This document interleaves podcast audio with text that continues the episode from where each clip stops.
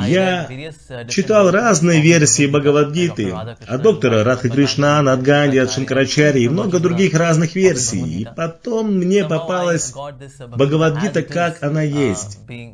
Она попала к одному человеку, он отдал ее своему сыну, тот сын своей дочери, эта дочка дала ее своему другу, и друг отдал ее своему брату.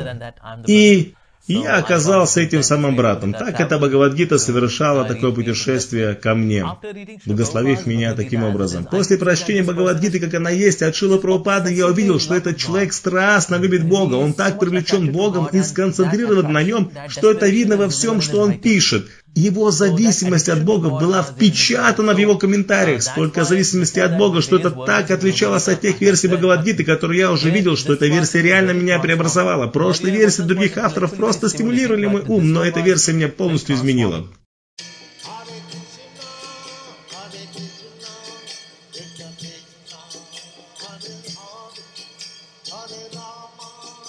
Hare Rama, Rama Rama, Hare Hare.